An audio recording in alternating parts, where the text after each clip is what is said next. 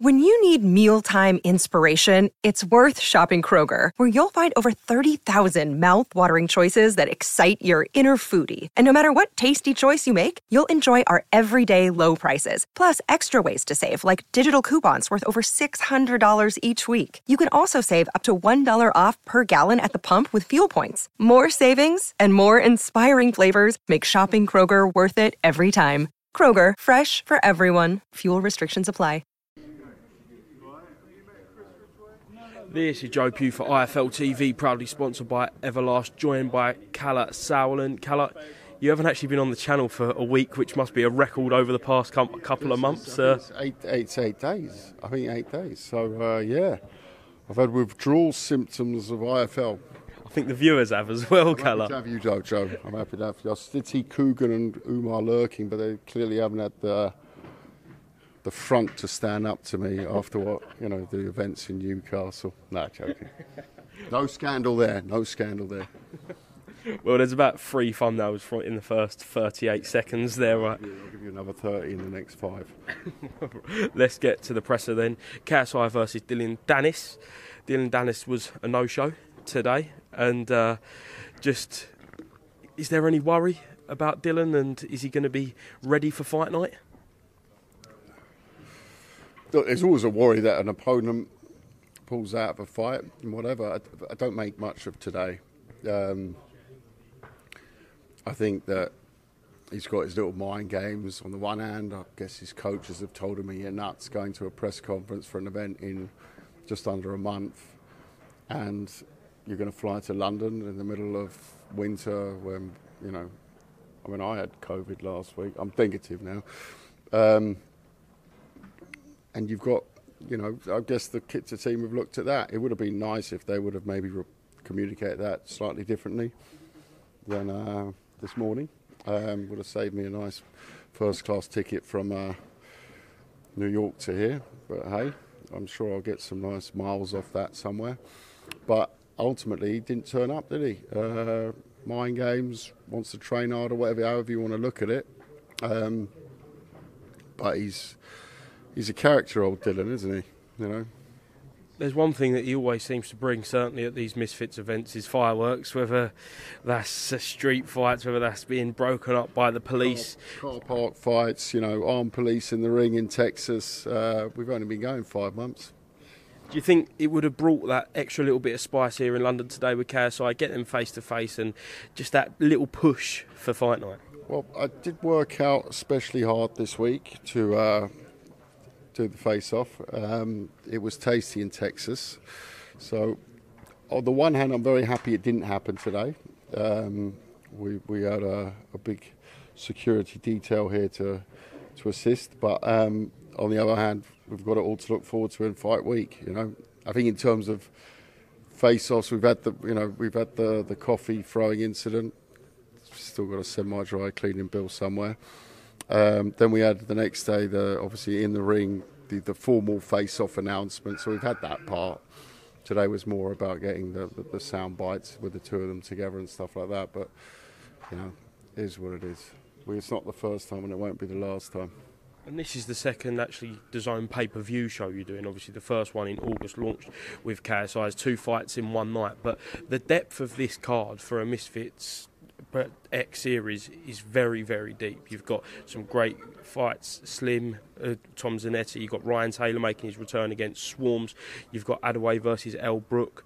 It's a very good card, isn't it, Kalle? Yeah, I mean it's seven fights, um, and they're all sort, almost sort of like in this world. It's sort of seven little main events to the to themselves. Uh, they're all characters. They're all got big followings.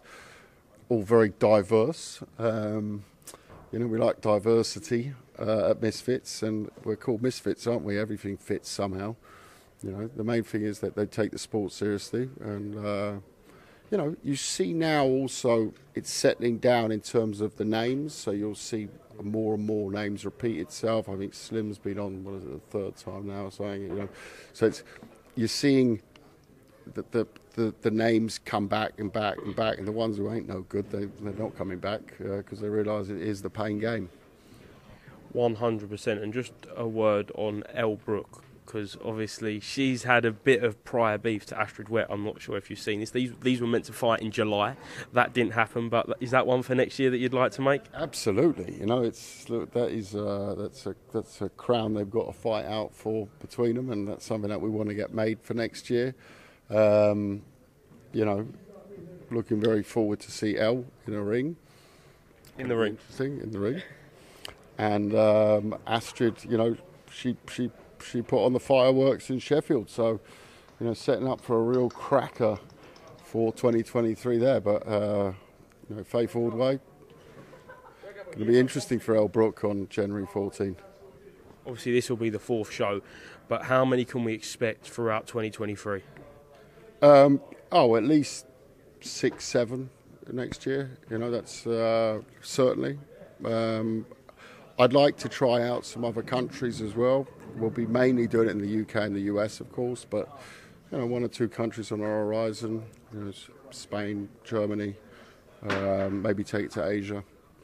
Last one on Misfits then. A few names were mentioned in the, that press conference Andrew Tate, Matt Hancock, but Wayne Rooney. You said that uh, he can box a bit. Tyson Fury Yeah, said he wants to spar him. Could that be a potential? Wa- Wa- Wayne is Wayne is someone um, who can who's I can't remember, I think it's his his cousin uh, is a really good boxer. And, um, I met Wayne privately years ago. Um, in, I remember in France, and uh, and uh, we, we had a great night having a few drinks, talking boxing, and he, he knows his stuff. And then he was close with the Smiths, obviously when I was working with the Smiths on uh, either Callum or Paul. Um, you know, he, he knows his game, you know. So yeah, I, I mean, Wayne Rooney, wow, that would be fantastic. That transitions very nicely. Talking to the Smiths, obviously got Liam Smith versus Chris Eubank Jr. Early parts of next year. Just obviously we're seeing it online. The eight rounds, Chris Eubank saying that you don't need to prepare for any more. Is that just media bravado once again from Chris? No, I, I spoke to him this morning. He's, he's, he's- looking more at 40s actually. He's, he's recalculated. He thinks it's more like 48.5% required. So um, he's decided that KFC is going to bring in the Christmas dinner, um, and he's looking very forward to that. So he's having a big feast up in Brighton. He told me that on the 24th they're going for zingers. On the 25th they're going for a, um, a full-on a KFC special turkey, and then on the 26th it's sort of the the drumstick day, you know, for Boxing Day.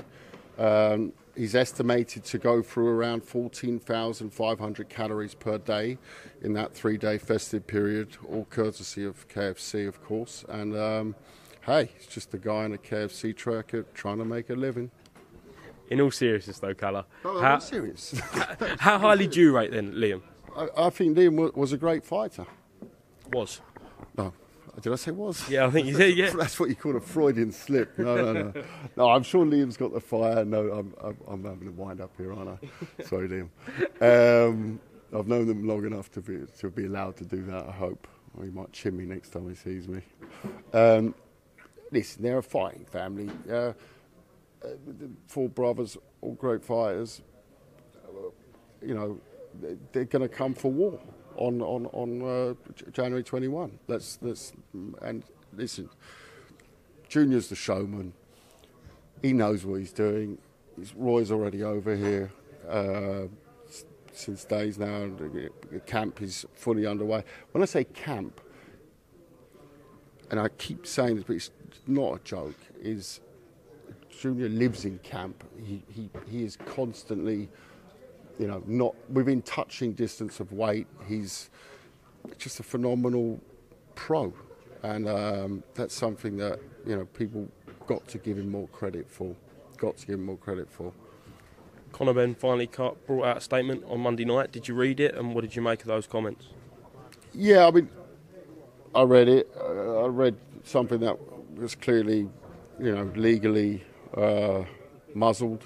Um, one word in it that was interesting was, was the word con- was the word contamination, Yeah. which gives you an indication of the road road they're going up. Um, the rest was more of a Christmas card, wasn't it?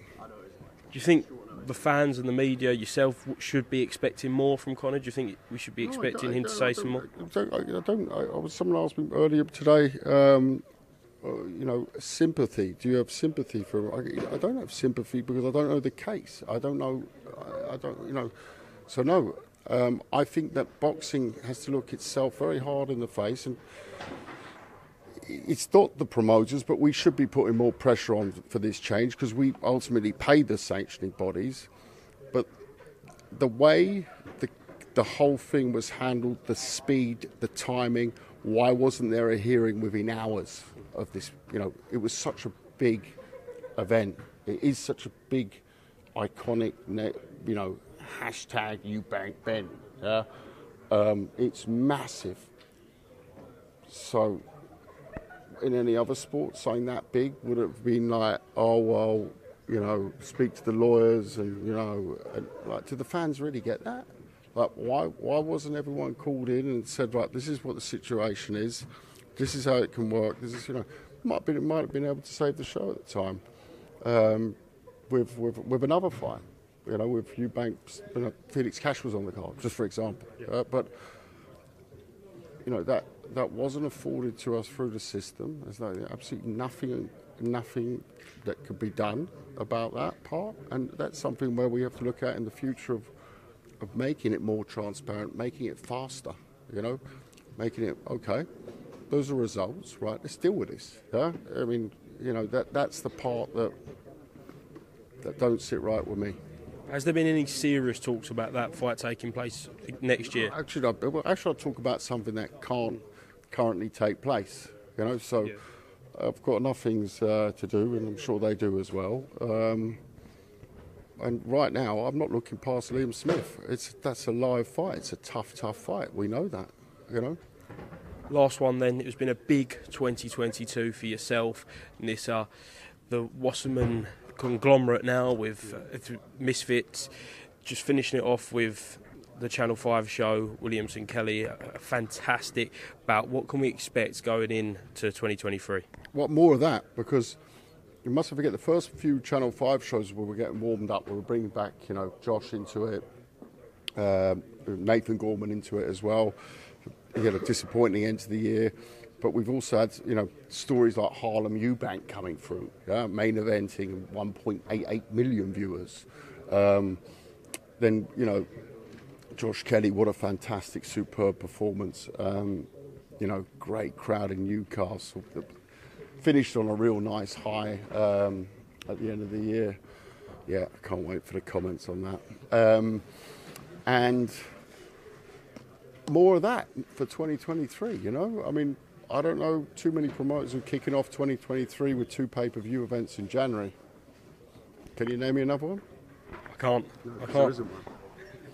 There we go. Kalle, thank you very much for being to IFL TV. If this is the last time you're on the channel before the end of the year, happy Christmas. So. I've got that funny feeling. I've got that funny feeling won't be the last time. I'll be coming with a, with that Christmas turkey. There you go. Brought to you by KFC. Absolutely. KFC and. Cheers. Thank you very much, Kalle, and I'll speak to you again soon. Cheers, mate. Sports Social Podcast Network.